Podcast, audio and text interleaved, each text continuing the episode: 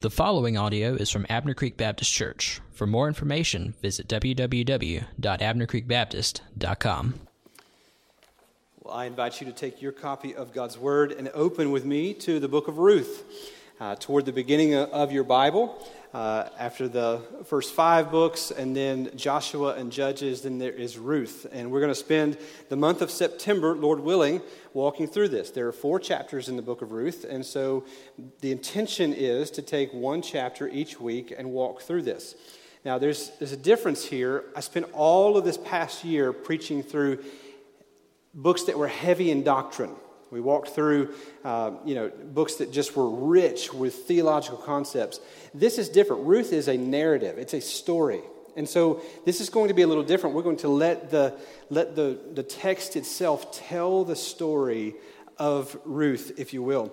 So as you're turning there to Ruth chapter 1, let me introduce another story to you.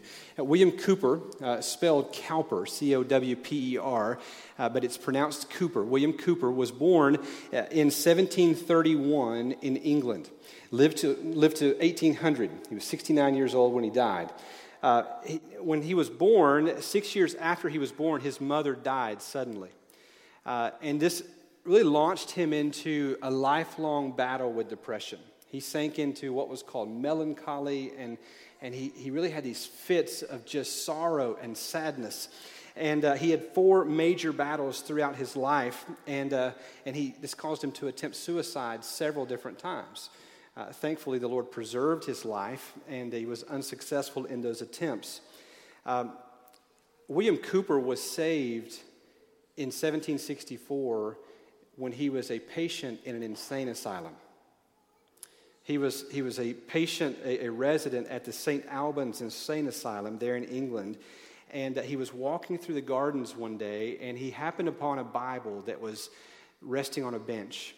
And he picked up the Bible and he opened it to, I think it was John 10 or John 11, and also to Romans 3:25. And God used the Word of God in the midst of an insane asylum to save William Cowper later on in his life, as, as, he, as he transitioned, he still battled depression and what was called melancholy. But somewhere along the lines, he got connected with John Newton. You're familiar with the name John Newton because John Newton was the former slave ship captain who was saved by the grace of God and who wrote the hymn Amazing Grace. And John Newton connected himself with William Cooper and pressed into William Cooper and tried to draw out the, the, um, the things that God was doing in the mind of William Cooper, he took him along on visitation, and, and eventually he pressed him into writing hymns. William Cooper has written some of, some of the hymns that we sing still today, and one of those I'd like to bring to your attention is God Moves in a Mysterious Way.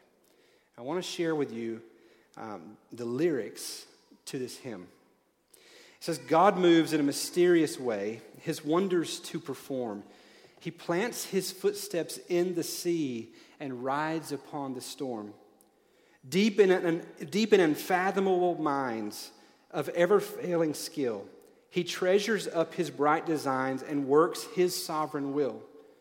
Ye fearful saints, fresh courage take. The clouds ye so much dread, and are, are big with mercy and shall break with blessings on your head. Now, listen to these next two. Judge not the Lord by feeble sense, but trust him for his grace. Behind a frowning providence, he hides a smiling face. His purposes will ripen fast, unfolding every hour. The bud may, may have a bitter taste, but sweet will be the flower. Blind unbelief is sure to err and scan his work in, in, in vain. God is his own interpreter, and he will make it plain. We come to one of the greatest stories, not just in all the Bible, but one of the greatest stories in the history of, uh, of literature. And it is a love story. It is a love story that, that has all of these shows that, that uh, you all are getting ready to watch on the Hallmark Channel have nothing on this story. These are filled, this, Ruth is filled with tragedy, despair, romance, rescue. And we're going to see all of this, but before we get to the, the good part, there's going to be this despair that we come to at first. And this theme of, of thinking that God somehow in his providence, while you believe in his sovereignty, that somehow he's frowning upon you, I want you to see in the book of Ruth that his frown, behind it, he hides a smile. Because he loves you and he loves me, and he is doing something in us that in the end, as his own interpreter, he will make plain. So, if you will, I'm going to read certain sections of Ruth. We'll talk through it, then I'll read more, then we'll talk through, and we'll work our way through chapter 1 this morning. Starting in verse 1 of Ruth chapter 1. In the days when the judges ruled, there was a famine in the land. And a man of Bethlehem in Judah went to sojourn in the country of Moab, he and his wife and his two sons. The name of the man was Elimelech, and the name of his wife Naomi. And the names of his two sons were Mahlon and Chilion. They were Ephrathites from Bethlehem in Judah. They went into the country of Moab and remained there. And, but Elimelech, the husband of Naomi, died, and she was left with her two sons. These took Moabite wives. The, the name of the one was Orpah, and the name of the other Ruth. They lived there about 10 years, and both Mahlon and Chilion died, so that the woman was left without her two sons and her husband. Now, let's take some time and walk through these first five verses to, to set the context of what we're looking at. Here's the story, here's the introduction, and here's the point that will serve over this, these first five verses. Our wandering comes at great price. Our wandering comes at great price. Uh, it starts out and it tells us there that in the days when the judges ruled, this is more than simply a historical marker to, to let us know when in history this is taking place. This is making a theological statement. We know that there was a point in Israel's history where, where there were not, didn't have a king yet, and the people had been governed by this theocracy, and God had promised that if they would be faithful and obey, that He would bless them, and if they didn't, then He would bring curses. And Judges is the history of Israel rebelling against God, wandering away from Him, God raising up a nation to bring judgment upon them, them crying out to the Lord to save them, and then God sending a judge to rescue them out of that. And there was this repeated cycle throughout the book of Judges. And we know this is more than historical because if you look back one page in your Bible, if you were to turn back to the last chapter of Judges and the last verse of Judges, it says this In, those days, there was no king in Israel. Everyone did what was right in his own eyes. And so this gives us this theological context of what is going on here That here in the when it says in the days when the judges ruled we know that everyone in, in this point of history they are doing what's right in their own eyes and we're going to see this play out with with, uh, with the elimelech here the husband and father in our story as he does what's right in his own eyes and takes his family to moab it, the second phrase here that i would point your attention to is there was a famine in the land now, I've already told you that God had promised them that if they would be faithful and obedient, that He would bring blessing upon them. But if they were disobedient, then He would bring cursing.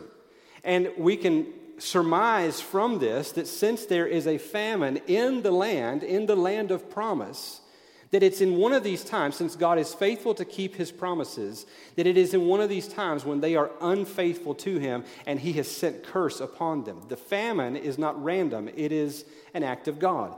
Uh, Deuteronomy 28 23 says that if they would not obey, the heavens over your head shall be bronze, and the earth under you shall be iron. Now get that picture. That, that the skies above seem to be just, just hard as bronze that nothing is coming out of them. There is no rain falling, and it has not fallen for some time, and the ground beneath them has become like iron. I mean, we've, had, we've had dry spells around here, and we've had, we've had drought seasons, but I don't know that we've ever had a time where it was the, the skies, the heavens above were bronze, and the, the ground beneath our feet were iron. This is a serious plague here, and it is, it is one that is given by God to them in their wandering. The third phrase, a man of Bethlehem in Judah went to sojourn in Moab with his wife and his two sons. There's some irony and there's some shock in this, in, in this, uh, this third phrase. The irony is that the man is from Bethlehem. The name for Bethlehem means the house of bread. And the reason that he leaves, leaves from the house of bread is because there is no bread in the house of bread. And there's irony here in this. There's, and, and he's, he's feeling the weight of the sin, the wandering of Israel. The shock comes in where he takes his family to. He takes them to Moab. Moab was not the place that you would uproot your family and move them to because it was a wholesome place to live. Moab was despised by the Israelites and for good reason. Uh, the beginning of Moab came from the incestuous relationship between Lot and his own daughter. Moab, uh, while Israel was uh, wandering in the wilderness after they had left Egypt and before they entered the promised land, Moab refused to let Israel pass through their country, even though it would have helped. Moab's women had been notorious for seducing Israelite men, which brought about um, judgment of God, where 24,000 men were, were, were dropped dead in one day. Moab didn't have a good reputation with the people of Israel. Elimelech knew this. I would point your attention back to the fact that this is in the days when there was not a king and everyone did what was right in his own eyes. And Elimelech here takes the matters into his own hands and he says, Look, the, the skies above me are like bronze, the, the ground beneath me is like iron. I got to do something to feed my family. There's no bread in, in the house of bread, so I'm going to take my family somewhere. Where do I go? I'll go to Moab. This is shocking. We see the cast here revealed in these first five verses. We, we see Elimelech. Elimelech, his name means my God is king, which he didn't live up to. Because when, when the going got tough, he did not trust his king.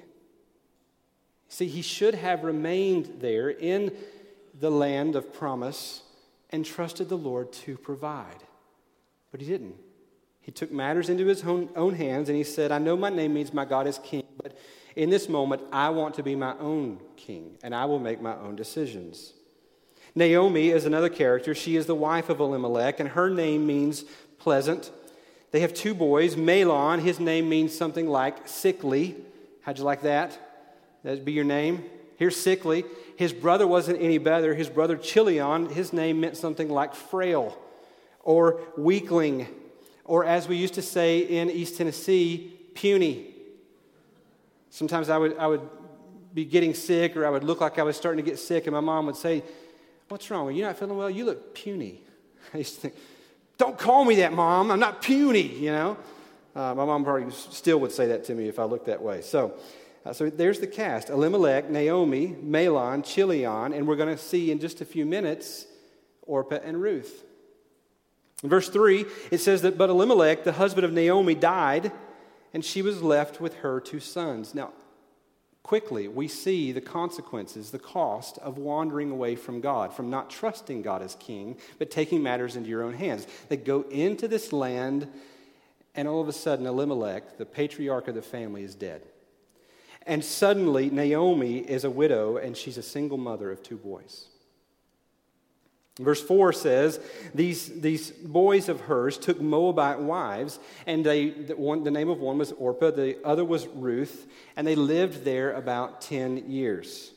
Now, this would have been scandalous for these Israelite boys to take wives from Moab, but this is exactly what they did. And in some ways, you can't blame them. What other prospects did they have? Their dad had uprooted them and, and moved them to Moab, and, and there were no other women that were eligible for them to marry. And so, if they were going to carry on the family name and the lineage, they had to marry someone. And so, along came Orpah and Ruth. And both, then we learn in verse 5, both Mahlon and Chilion die as well. So, all of a sudden, the wandering away from God cost them the life of the father and the life of the two sons, and Naomi is now a widow with no children and no grandchildren. Apparently, as they had been living in Moab for the last 10 years, uh, Ruth and Orpah had been barren and, and they had had no children whatsoever. And so now Naomi has lost her husband and her sons. She now has daughters in law, but there probably makes sense for them to leave her and abandon her as well. And she is all alone. I want you to notice the downward trajectory the story takes in, in these first five verses. This is meant to, to grab our attention. What began as, even the language that's used here, what began in uh, verse 2 as, or in verse 1 as a sojourn that was rooted in, in pragmatism, what, you know, the end justifies the means. It began as a sojourn. In, in verse, uh, let me see, 2, I think, two or three, they stayed there, it says. They, they remained there. I may be wrong on that verse. But eventually, it resulted in them living there for 10 years.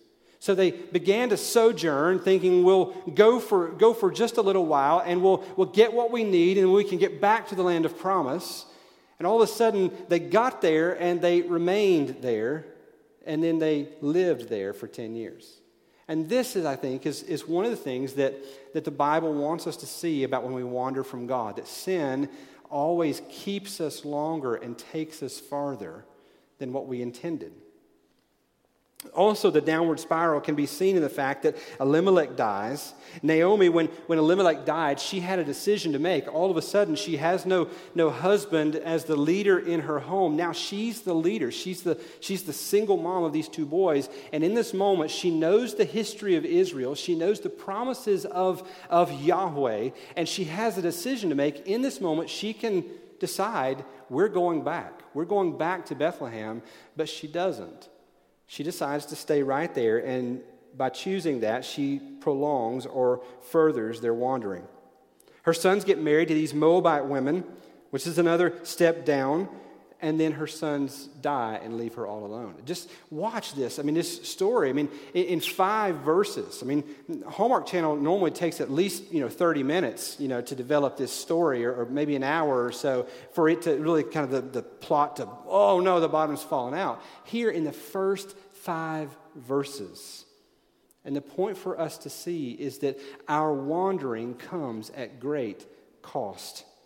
Wandering from God is never a good idea. E- even when it seems to be our only option, wandering is never really an option. Uh, an old preacher, and I don't know really where this came from, but it's maybe you've heard this phrase before. When in speaking of sin, sin will take you farther than you want to go. Sin will cost you more than you want to pay, and sin will keep you longer than you want to stay. And it is as true today as when it was first uttered by whoever. Our wandering comes at a great price. Secondly, we'll look at verses 6 through 13, and the, the point that I would hang over these verses before I read them is that our wandering never goes beyond God's reach. Our wandering never goes beyond God's reach. Verse 6 Then she, meaning Naomi, arose with her daughters in law to return from the country of Moab, for she had heard that in the fields of Moab the Lord had visited his people and given them food. So she set out from the place where she was with her two daughters in law, and they went on the way to return to the land of Judah. But Naomi said to her two daughters in law, Go. Now, all of a sudden, in the middle of this, they, they start back, but somewhere along the way, she's overcome with this doesn't make sense, and she begins to argue with her daughters in law, You need to stay. Verse 8 But Naomi said to her two daughters in law, Go, return each of you to her mother's house. May the Lord deal kindly with you as you have dealt with the dead and with me. The Lord grant that you may find rest, each of you, in the house of her husband. Now, they don't have husbands at this point. She's saying, Go and find a husband. I'm releasing you from your commitment to my son. Death has parted you. Go find rest in the house of your husband. Then she kissed them, and they lifted up their voices and wept. This is, a, this is an emotional thing. These daughters in law have gotten to know their mother in law for 10 years at least. And, and, and they, they've grown to love her. And this is a hard thing. They've gone through tragedy and loss with one another, and they weep. Verse 10 They said to her, No, we, we will return with, your, with, with you to your people. But Naomi said, Turn back, my daughters. Why will you go with me? Have I yet sons in my womb that they may become your husbands? Turn back, my daughters. Go your way, for I am too old to have a husband. If I should have hope, even if I should have a husband this night and should bear sons, would you therefore wait till they were grown? Till they were grown? Would you therefore refrain from marrying?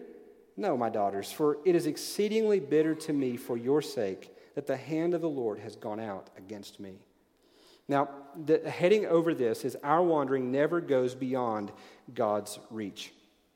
I don't know if you heard it or not, but as I read those verses 6 through 13, in fact, if we read all the way from 6 all the way through verse 22, there is one word that is repeated over and over and over again. In fact, it is repeated 11 times in these verses from 6 to 22. It is one word that is repeated over and over again. Six of them you just heard me read to you in 6 through 13.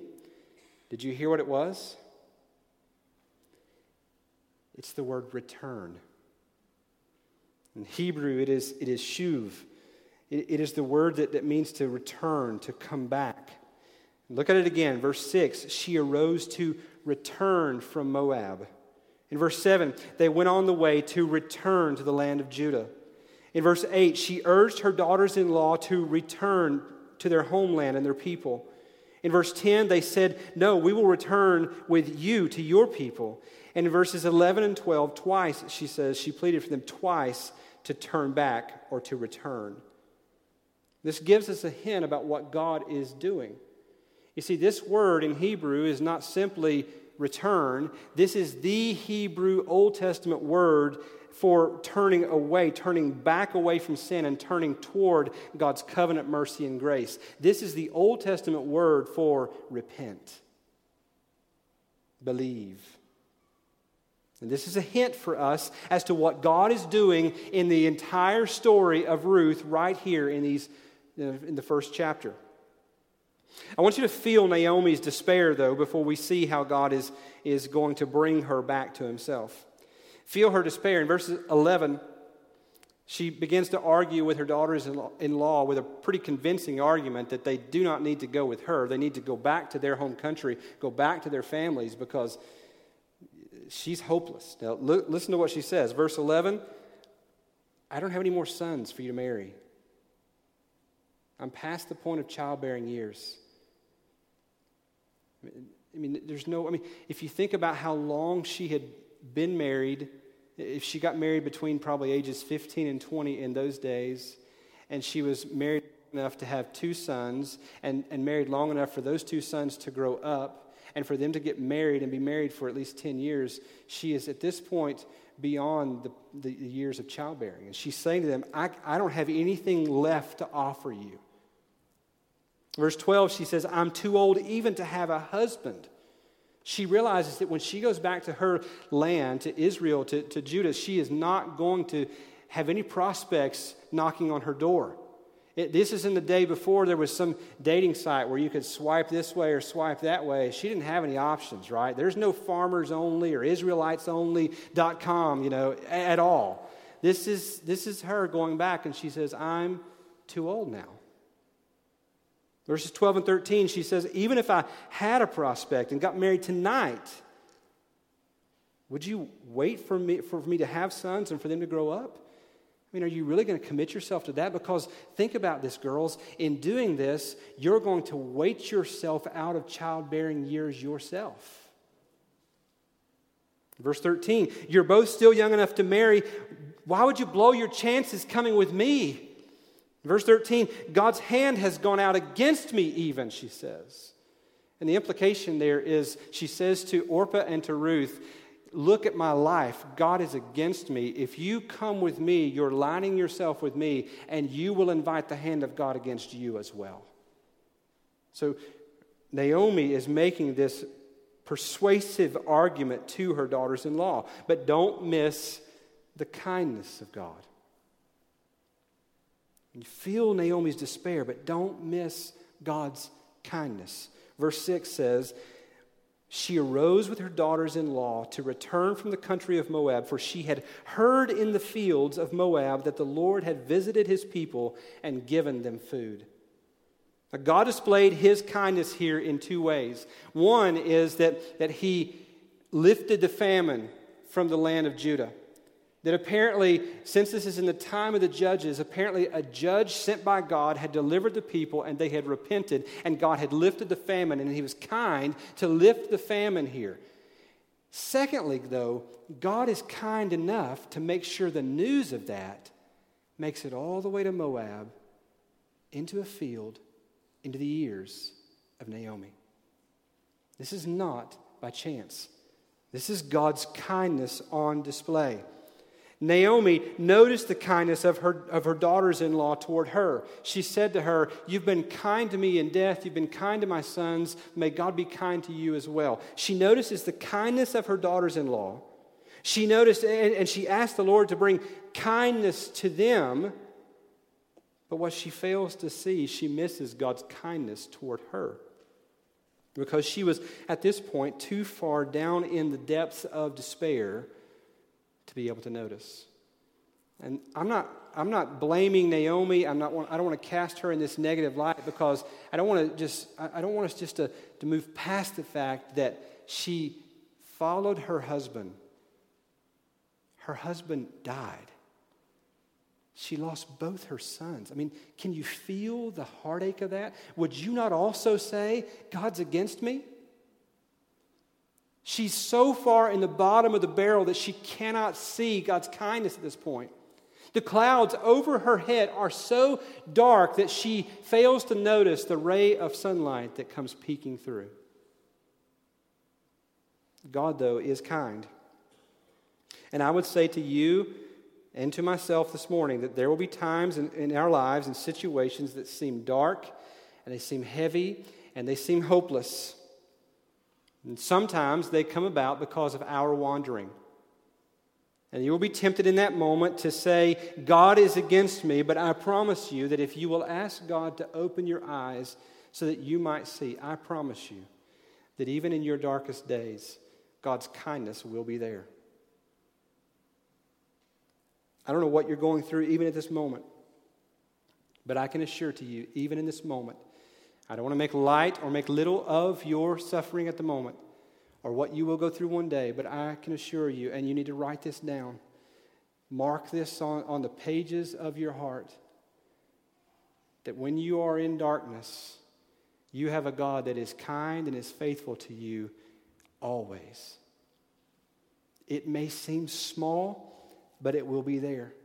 It will be there to, if you are there because of your wandering, God will show his kindness to you in order to, sh- to draw you back to himself. He will woo you to return. And that's what's happening here with Naomi. You see, our wandering never goes beyond God's reach. Third section today. And the title or the point that I would hang over this section, verses 14 through 22, would be In reaching out for us, God often takes hold of someone else. In reaching out for us, God often takes hold of someone else. Read, follow along with me as I read verses 14 through 22. Then they lifted up their voices and wept again. And Orpah kissed her mother in law, but Ruth clung to her. I heard one commentator say that just like that, Orpah kisses her mother in law uh, and then walks off the pages of history of, of Scripture. She just walks. We don't, we don't know anything else about her. But Ruth clings to her. And, and, and Naomi said, see, Look, Ruth, see, your sister in law has gone back to her people and to her gods. Return after your sister in law. But Ruth said, Do not urge me to leave you or to return from following you. For where you go, I will go, and where you lodge, I will lodge. Where your people shall be my people, and your God shall be my God. Where you die, I will die, and there will I be buried. May the Lord do so to me and more also, if anything but death parts me from you. I love the response here.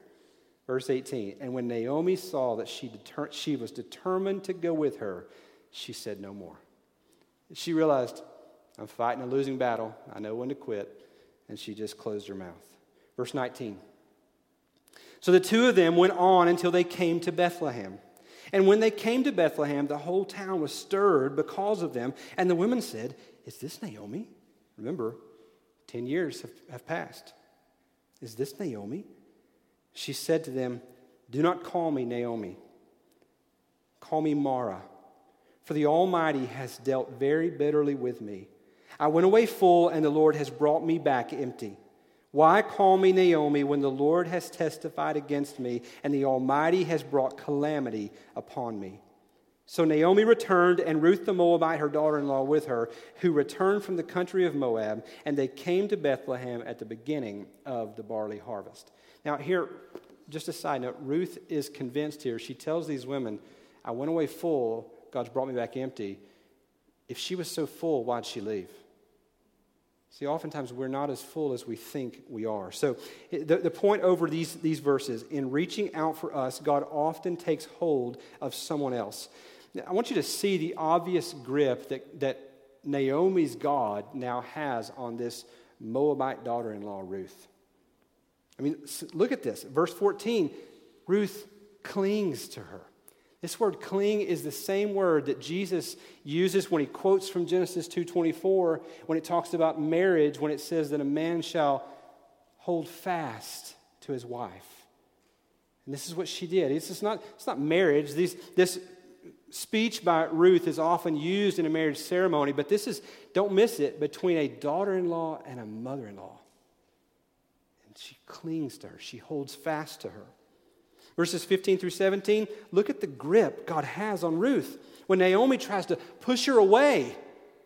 And in this last ditch effort there in verse 15, when, when Naomi said, Ruth, look, your sister's gone back, go with her. Even when she tries to push her away one last time, Ruth argues and says, Enough already. Don't you see by now I'm coming with you? Where you go, I will go. And in saying this, she's willing to leave her home. She's willing to leave everything that she knew. Don't, don't miss the fact that, that while Naomi's family left what they knew to come to her, she had never done that. She was willing to leave her, her home. She says, Your people will be my people. She's willing to leave not just her home, but her family. She's willing to walk away from those that she loves. Your God will be my God. And this perhaps is the most important statement of the entire speech. Remember that what I told you about the word here, the Hebrew word for, for return, this is the Old Testament word for repent. And I think that's what's going on here. I think this is a moment where Ruth is converted. I think this is a moment where, where God plants the seed of faith into the heart of Ruth. Sinclair Ferguson agrees, and he says this These words do reveal human affection, devotion, and dogged determination, but they are much more than that. They constitute a confession of personal conversion. And I think that's exactly what's going on here. This is Ruth's statement of faith. This is where she is deciding, Your God will be my God. I would just take a time out here as we're looking at this hold that God now has on Ruth, and I would say to you in this room if you're here today and, and God does not have a hold on you, I would implore you, why not? Just as Ruth had to come to this point where she said, I will leave everything behind in order to go with you, Naomi, because I want your God to be my God. There must be a point in your life where you turn your back on everything, all of your striving, all of your work, all of your affection for this world, and you say, No, no, no, I will leave it all for the sake of knowing that He is my God. If you have never had that experience where you have turned from yourself and turned to Jesus Christ, I would implore you today to trust and believe. To don't pull the Elimelech and say, Oh, my God is king, and then do your own thing but to hear pull the Ruth and say, He shall be my God. This grip that God has now on Ruth is evident. She says, Where you die, I will die, and there will I be buried. You don't understand that in, in this day and age, to be buried outside of your home country was considered to be one of the worst curses possible. And she's willing to say, I will take on the shame uh, of, of, of my people, and I will take on the curse of my supposed God because I want your God to be my God. May the Lord, and this is where I think I also point to the fact that this is conversion because here she uses the personal covenant name for, for Israel's God, Yahweh. May the Lord do so to me and more also, if anything but death parts me from you. Naomi, in this moment, she sees this commitment and she says, No more. What an incredible display of commitment by Ruth. This grip that God now has on her is, is, is obvious. But then I want you to see what happens. Naomi has been, up to this point, the main character. We are looking at a book, book entitled Ruth, but largely Naomi has been the central key figure so far. And, and as far as Naomi is concerned, Naomi's still the main character. As she lives this out, before it's ever written down for us today, she's living this out. And as far as she's concerned, she's it. She's the star of the show. And, and why are these things happening to her? Right? But Ruth, up to this point, has only played this supporting role. And, Naomi is still thinking that she's the star. She returns to Bethlehem. The whole town is stirred. It just goes to, uh, uh, becomes a buzz. It becomes alive with activity because she comes in. Naomi, they haven't seen her in 10 years. This is, is this Naomi? And don't miss the fact that they noticed this Moabite daughter in law with her. Don't miss the fact that they noticed that she was now without a husband, without her sons. Don't miss the fact that 10 years later, she doesn't have any grandchildren following along.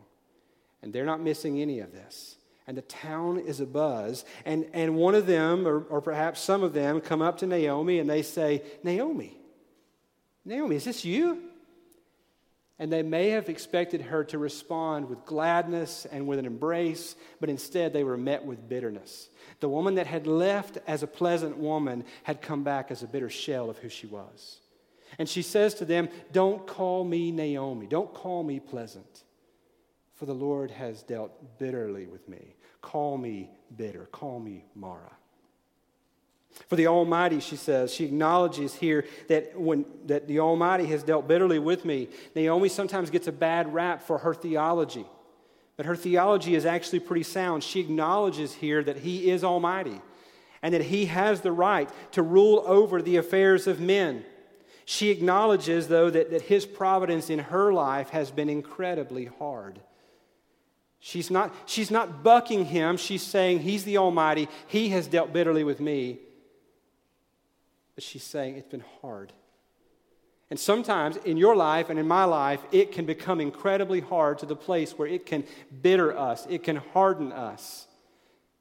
The drought that caused the land under their feet in Bethlehem to become like iron so too can our countenance become when we feel like our, his providence is hard. Verse 21, she says, I went away full, and the Lord has brought me back empty. Now, I want you to just to imagine that.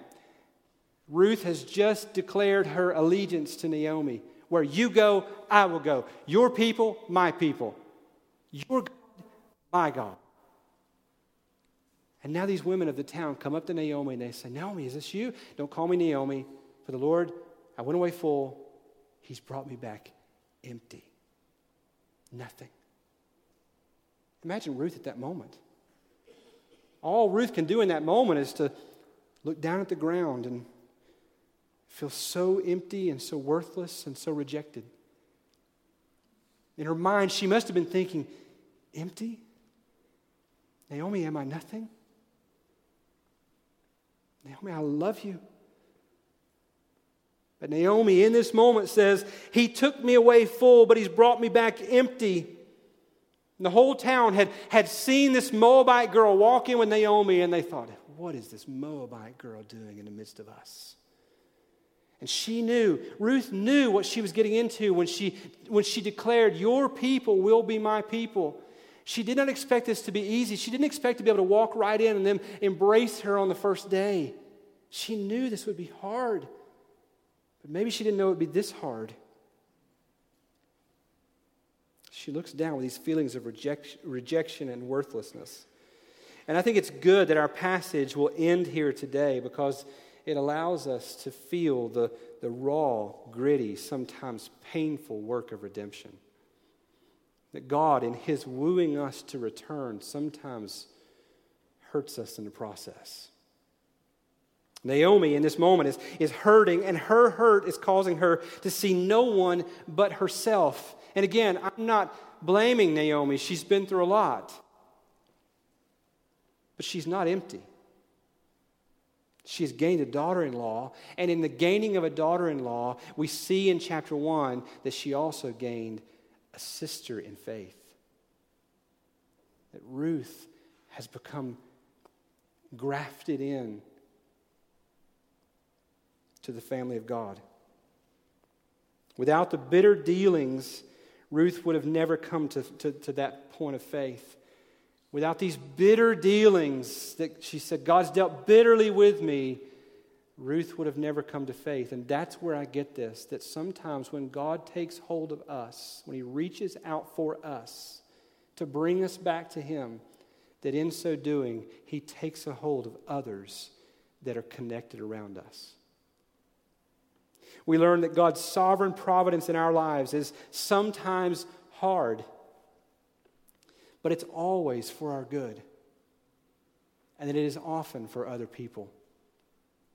Verse 22 closes and says Naomi returned, and, the, and Ruth the Moabite, her daughter in law, with her. They returned to the country, uh, from the country of Moab. They came to Bethlehem, don't miss it, at the beginning of the barley harvest.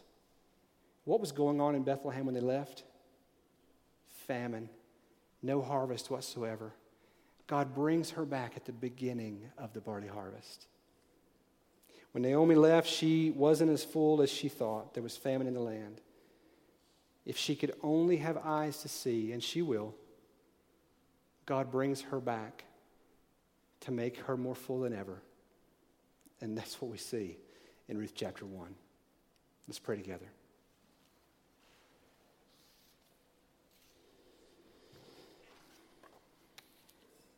Lord, I'm so thankful for your providence. God, I pray that you would make me more and more so. Lord, that in the, uh, Lord, in, in, in my wandering, that you are good enough to pursue me. You are good enough to reach out for me. You are good enough to not let my wandering go beyond your reach. And so, God, thank you for that. God, I, I pray that I would become even more grateful when your providence is hard Lord, for all of us in this room, God, that we would come to the place where we realize that you wound us because you love us. And you are doing something in us that we cannot understand at the moment. That we better not judge with feeble sense, but instead we should trust you for your grace. Because behind your frowning providence, Lord, you hide a smiling face. God, I pray for the person in this room, Lord, who right now is in the middle of tasting what is bitter. They are tasting the bitter bud of your providence, Lord. I pray, God, that you would, Lord, bring them to the point of leaning into you so that they might understand that sweet will be its flower. God, today, for the person in, in this room, Lord, that is hearing me that does not know you as Savior, God, would you? Would you be merciful and gracious? And Lord, would you give them this grace that Ruth received to say, This God shall be my God? Would you give them, would you grant repentance that says, I'm willing to walk away from everything I know in order to have this God? Lord, I pray, God, that you would do it for your own name's sake, for your glory. In Jesus' name, amen. Want to give you an opportunity to reflect on what's been said and respond. Perhaps the Lord, in just the telling of this story, has prompted your heart, has, has awakened you to the beauty of, of God in Jesus Christ. And today you realize your sin separates you from Him, and you know that you need to walk away from it, to turn from it. You need to be rescued, and God in Jesus and His work on your behalf is your only hope, then today I would implore you to turn. I'll be here on the front row, I'll be seated up here. Please come and, and speak to me. Don't feel as though, oh, people will look at me and people will see me and what will they think? Don't worry about that. Ruth walked into Bethlehem as a Moabite without a husband anymore, clinging to a woman who really didn't even want her in this moment, choose to, choose to align yourself with this God. if you're here today and you are in the moment going through some, some bitter providence of God, I pray that you would press into God and ask Him to give you eyes to see His kindness. Ask Him to, to show you if there is wandering that is bringing us on. And then ask Him to grant you repentance to turn from it. Whatever it is the Lord is dealing with you on, is asking you to do, I'm just going to implore you to do it. You are free to move and go about and come and pray or come speak with me. Whatever you need to do, respond in obedience to Him. Let's worship God as we respond to His word.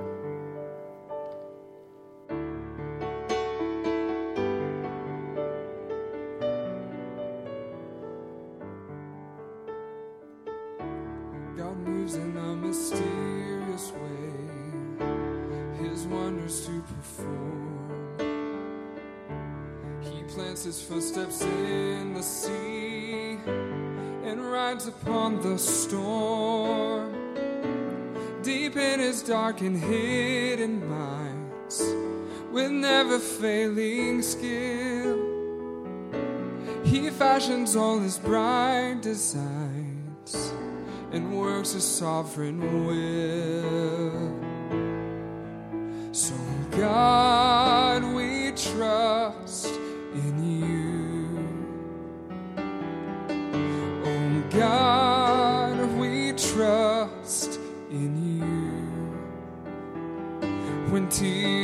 Great and comforts new, we hope in mercies ever new. We trust in you.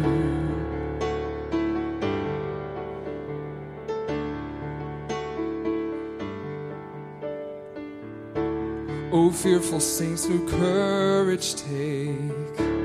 The clouds that you now dread are big with mercy and will break in blessings on your head.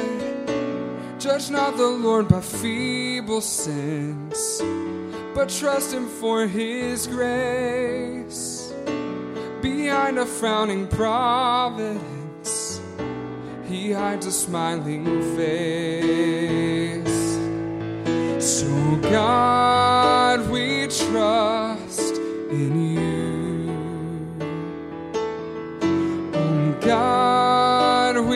trust in you.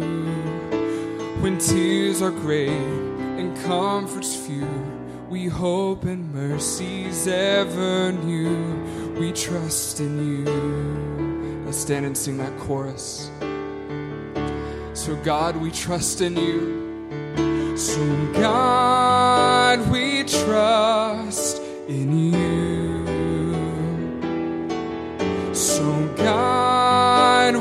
Trust in you. When tears are great and comforts few, we hope in mercies ever new. We trust in you.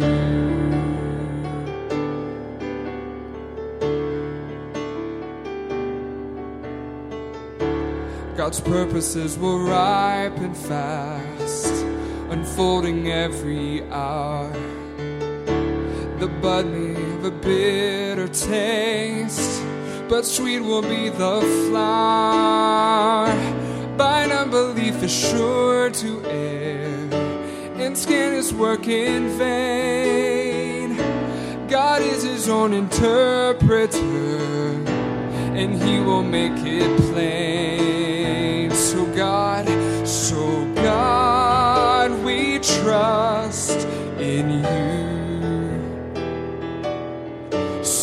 God, we trust in you.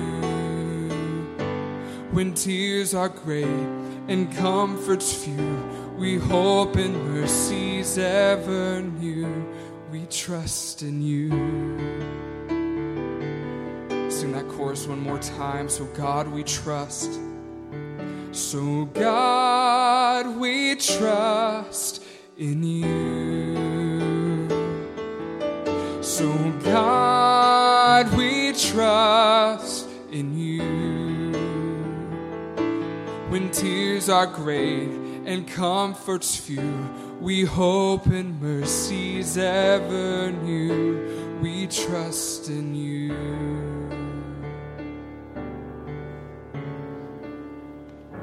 This time of teaching is brought to you by Abner Creek Baptist Church. For more information, visit www.abnercreekbaptist.com.